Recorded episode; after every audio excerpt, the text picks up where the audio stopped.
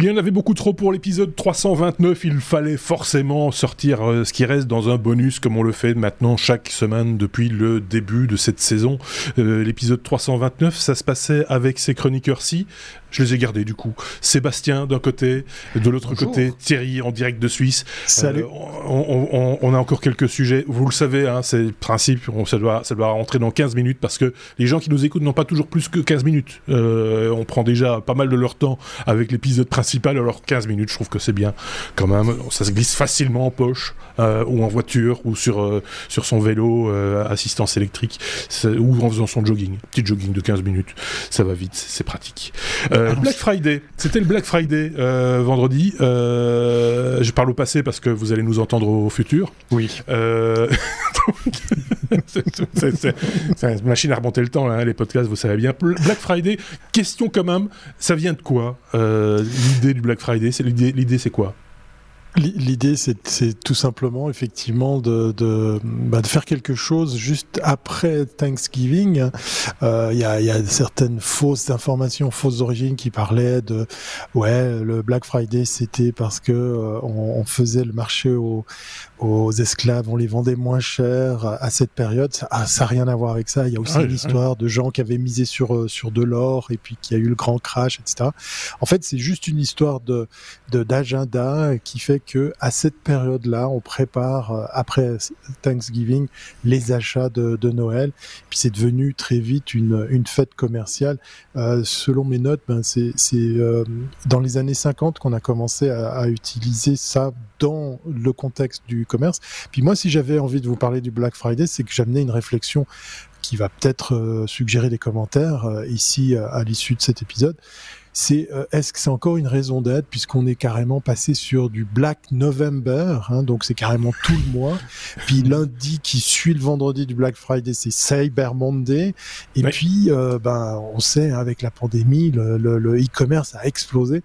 Est-ce que tout ça a encore un sens? Est-ce qu'il faut surconsommer? On, parlait dans l'épisode justement de, du ras-le-bol, des conférences en ligne, des choses qu'on a qu'on a mangé pendant cette pandémie qui nous a un petit peu fatigués. Est-ce qu'on n'est pas aussi en train de vivre la même chose avec le e-commerce et toutes ces actions de, rabais, de machin, de trucs? Voilà, c'était juste comme ça une petite parenthèse. C'était aussi pour dire euh, très fièrement que bah moi je me suis pas laissé aller au Black Friday, j'ai rien dépensé parce que euh, parce que ça me saoule. Voilà. avais besoin tout de simplement. Rien, tout simplement. surtout, voilà, exactement. moi, c'est ce que je dis à chaque Black Friday ou à chaque November, Black November, comme tu disais. je, le dis, je le dis à chaque fois. mais si vous n'aviez pas besoin de ça la veille, il n'y a aucune raison que vous en ayez besoin parce qu'on vous le met sous le nez. C'est euh, voilà, c'est euh, en plus de ça, ça, ça pollue faut le dire. Euh, chaque fois que vous achetez un truc, alors euh, achetez utile quoi et, intelligemment. Alors c'est des fois l'occasion de, de, de, faire un peu d'économie sur les cadeaux de Noël. Hein. On va dire on va acheter maintenant, c'est pour c'est pour tonton Georges, et ce sera pour, pour, pour, Noël, etc. Oui, enfin bon, euh, je suis pas je suis pas convaincu par, tout à fait par cette histoire-là. Mettez-nous en commentaire. Voilà, oui, allez-y. Ceux qui ont acheté, pas acheté, ça m'intéresse. Voilà. le commentaire de Sébastien en attendant pour se motiver un petit peu. Et puis on passe à la suite parce que ça commence déjà long. Purement commercial. J'ai pas cédé au Black Friday cette année non plus. Je l'avais fait l'année passée parce que j'avais besoin de quelque chose. Et donc j'ai attendu, j'ai décalé mon achat pour profiter d'une promotion. Mais pas cette année. Voilà.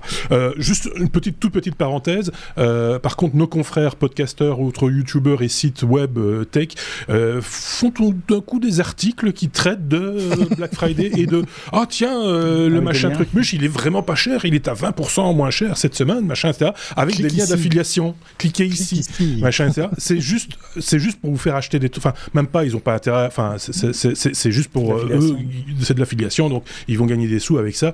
C'est pas pour vous rendre service. C'est pour eux se rendre service.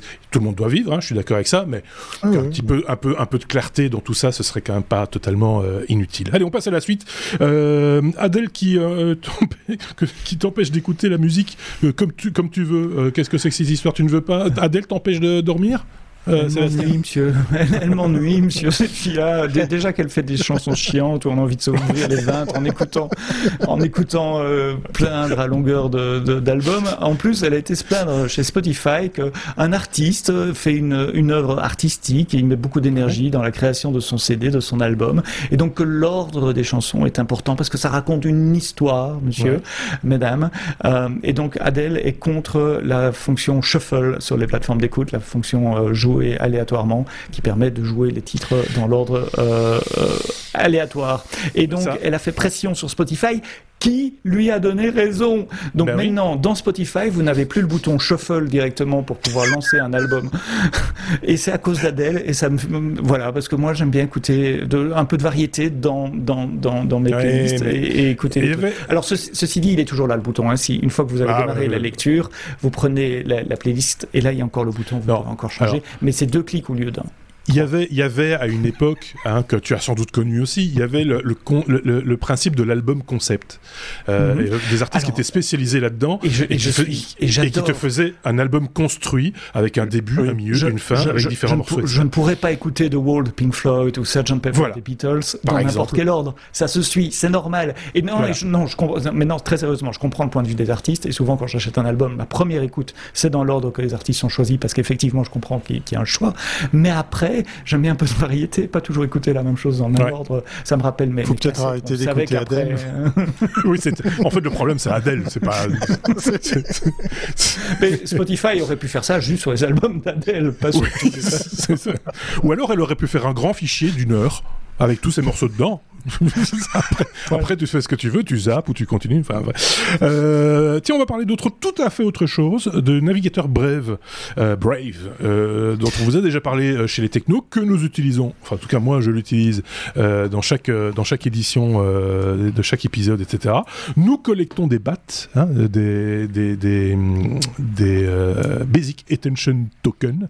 Exactement. J'ai regardé la cotation encore là tantôt on gagne bien notre vie. Ouais, c'est riche. Euh, et, donc, tu voulais revenir sur euh, plusieurs mois d'utilisation, euh, mais alors en, très peu de temps. Hein, parce qu'on a en, très vite, en très vite, bah, je vais te remercier de, de, m'avoir convaincu à, passer, à, être passé sous Brave, parce que c'est un peu grâce ou à cause de toi que j'utilise exclusivement Brave, tout en gardant le, la, puissance et, les côtés pratiques de l'écosystème de, de, Chrome, puisqu'il y a les fameux profils. Donc, vous pouvez, ça, je trouve dommage que mhm. la plupart des gens savent pas s'en servir. On peut faire des profils par type d'usage sur les navigateurs. Ça, c'est euh, sur Firefox, sur Chrome et puis sur Brave, on peut le faire. Euh, je comprends pas que les gens ne l'utilisent pas, mais bon, ça, c'est une autre histoire. Alors, j'ai mon compteur Brave, euh, j'ai 5000 ou 5,0, non, non, je sais pas si 5000 ou juste 5. Donc, j'ai euh, une, une, fortune à hauteur de 6 francs 51. Et c'est assez amusant de savoir que c'est juste en surfant que j'ai gagné 6 francs suisses euh, en utilisant utilisant Brave. Seul petit bémol, alors j'adore ce, ce, ce, logiciel de navigation, seul petit bémol, on peut toujours pas personnaliser les icônes des différents profils, je trouve ça vraiment regrettable et puis un peu chiant. Et puis sinon, ben j'ai rien lui trouvé comme défaut, si ce n'est que de temps en temps sur certains sites, il y a des fonctionnalités qui vont pas. Parce ah, est très ailé pour ce qui est de bloquer des trucs, mais ça se règle très facilement. Et euh, je suis très content parce qu'effectivement la synchro entre tous les navigateurs aussi un truc très pratique. Donc essayez, allez-y, ça, ça vaut vraiment. Il y a le lien et c'est un lien d'affiliation. Je tiens à le préciser euh, sur, sur, sur, notre page euh, lestechno.be. Vous, pouvez, vous, ça ne vous coûtera rien. Hein. C'est pas c'est Bref qui nous donne quelques bahts. Euh, cette, cette monnaie, cette crypto-monnaie qui, qui nous rémunère en quelque sorte chaque fois qu'on voit de la publicité ou qu'on accepte certaines certaines conditions. Ou vous-même vous pouvez faire des, des petits dons hein, de, de, de quelques euh, ou de l'auto-donation aussi. Ou de l'auto-donation. Euh, c'est quand vous voyez le petit triangle euh, en haut sur, le, sur, sur la barre de, de, navigation de votre de, de, Brave, vous allez voir ce petit, ce petit triangle. On va pas tout vous expliquer ici parce qu'on n'a plus le temps, mais, mais allez jeter un œil, vous allez voir. L'essayer, c'est l'adopter. J'ai presque envie de dire. je sais pas ce qu'en pensait Sébastien. Je pense que c'était un petit peu. moi, j'utilise, j'utilise, je n'utilise plus Chrome, j'utilise Brave à la base. C'est le même moteur de rendu, donc c'est oui, oui, compatible souvent avec, avec Chrome. Oui, parce que la critique que j'entends temps en temps, ouais, mais de toute façon, c'est Chrome, c'est la même chose que Google. Non, non, c'est juste le moteur de rendu qui est Chrome, mhm. les données, etc. C'est pour ça que de temps en temps, il y a des fonctionnalités qui sont un petit peu perturbées parce que c'est assez regardant par rapport aux scripts qui sont, qui sont dans les pages web, mhm. etc. Et donc, votre confidentialité est aussi relativement assurée. télécommande, on va parler de télécommande, Sébastien. Pas pourquoi, mais les, députés, français s'attaquent aux télécommandes. Je crois que c'est toi qui as levé la news et qui l'a partagé euh, dans, dans, notre groupe aujourd'hui. Euh, des députés français se penchent sur le problème de vos télécommandes de TV. Vous savez, le grand truc noir dont Thierry parlait dans l'épisode précédent. Ah, le meuble Parfois, le meuble qui trône dans votre salon. Parce que sur cette télécommande, il ne vous aura pas échappé que depuis quelques années, il y a deux petits ou trois petits boutons de couleur, genre Netflix, Amazon Prime. Eh bien, pourquoi ce sont ces grands Américains méchants qui sont là et pas les petites startups françaises? Ça empêche la compétition, ça empêche l'innovation, ça empêche... Euh, à des, à des, des plus petits de pouvoir rentrer euh, dans, dans, le marché. Donc ils aimeraient bien réglementer euh, tout ça. Euh, d'un côté, je me dis que des députés ont trop de temps. Ils devraient peut-être penser à d'autres choses plus utiles. De l'autre côté, je comprends.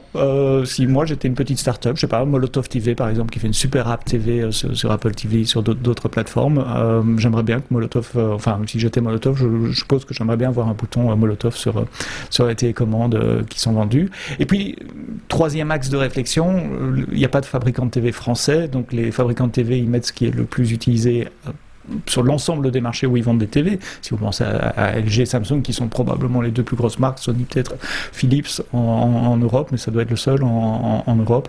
Euh, je pense pas que ça bat Telefunkel, tout ça, ça existe encore. Euh, donc je vois mal un, Samsung aller mettre un petit bouton euh, Salto ou Sysplay pour, pour la France. Euh, non, pas la, la, qualité de ces applications, hein, mais ils, font un produit qui est distribué globalement dans tous les pays. Et donc oui, mais enfin, le, le, Excuse-moi, c'est pas toute la télé qu'il faut changer, hein, c'est juste la télécommande. Hein.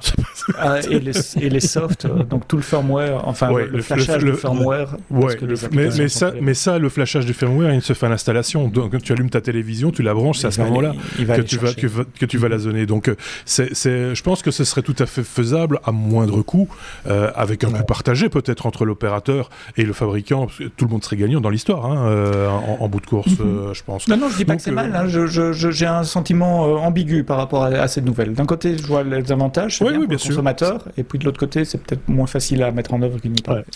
Pour ou contre, n'hésitez pas à voter ci-dessous euh, dans les commentaires pendant que euh, Sébastien casse tout sur son bureau. Mon bureau. petit, challenge, petit challenge pour toi, 2 minutes 30 pour nous parler de, du sujet que tu avais conservé pour la fin avec des chercheurs qui balancent des, des zero days. Est-ce que c'est est -ce c'est faisable en 2 minutes, chrono?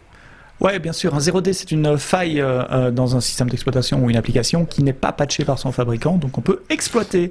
Et euh, il y a des chercheurs qui les cherchent, qui les trouvent, et en général, ils les rapportent au fabricant pour avoir un gain, ce qu'on appelle le bug bounty.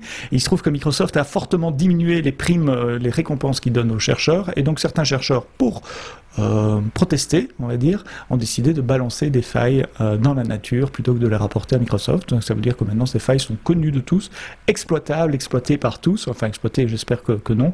Et celle-là était assez amusante parce qu'on la voit dans une, une, démo. Il faut avoir un accès physique à une machine Windows, ouvrir le terminal, taper une séquence de commandes et quel que soit l'utilisateur sur lequel on est logué, on obtient les privilèges d'administration et donc à partir de là, c'est à la maison, on peut faire tout ce qu'on veut sur euh, la machine. Il, il, faut un accès physique à la machine, donc ça ça, empêche euh, des, attaques à distance par réseau, etc.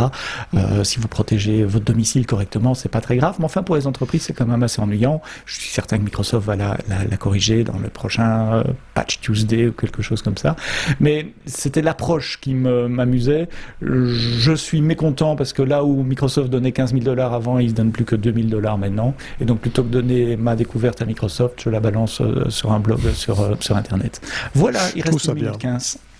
Reste une minute 15. oui, tu peux nous raconter une petite histoire, par exemple l'histoire des crypto-monnaies. Juste un truc, parce qu'on parlait de crypto-monnaies, on en a parlé dans l'épisode aussi. Euh, une, mini-série euh, sur Arte en ce moment, et que vous pouvez voir sur artetv.tv, arte.tv, euh, ou sur, ou sur l'application. C'est chaque fois des petits. Alors, c'est parce que ça peut être très vite à digeste quand on, parle crypto, histoire de la crypto, etc. Il part depuis le tout début, et puis le cheminement, etc., des crypto-monnaies et du bitcoin en, en particulier. C'est des petites capsules de 10 minutes et je pense qu'il y en a 6 ou 8, je ne sais plus exactement le compte. Euh, c'est très très bien fait, très didactique, euh, très complet, euh, très dense. Et ça s'appelle Et ça s'appelle, je sais plus, mais vous allez trouver facilement si vous cherchez crypto-monnaie ou les cryptos, je sais plus comment, voilà. Euh, je vois que Seb se jette sur son clavier pour mhm. essayer de trouver l'information. Je voulais juste le dire parce que je les ai pas tous encore regardés, donc ne me spoilez pas. Je, n'ai pas, je ne connais pas la fin. Euh, donc, euh, le mystère Satoshi aux origines du Bitcoin sur Arte. Voilà. Ah, excellent, excellent. Voilà. allez voir l'épisode complet pour voir ça commence, on parle de Satoshi. et, ça, et ça commence avec les cypherpunk, etc. Donc c'est vraiment très bien, très bien foutu et très très complet. Tout ça pour conclure en 15 minutes ce bonus, comme on a l'habitude de le faire d'ailleurs chaque semaine. Merci de nous avoir suivis. Merci à mes petits camarades, Thierry d'un côté, Sébastien de l'autre. On se dit à très très bientôt, j'imagine l'un et l'autre. On l'espère peut-être avant la fin de l'année, parce que la fin de l'année approche. On ne sait pas encore ce qu'on va vous préparer, mais on va vous le préparer. Voilà, tout simplement. Merci à tous, à très bientôt. Salut.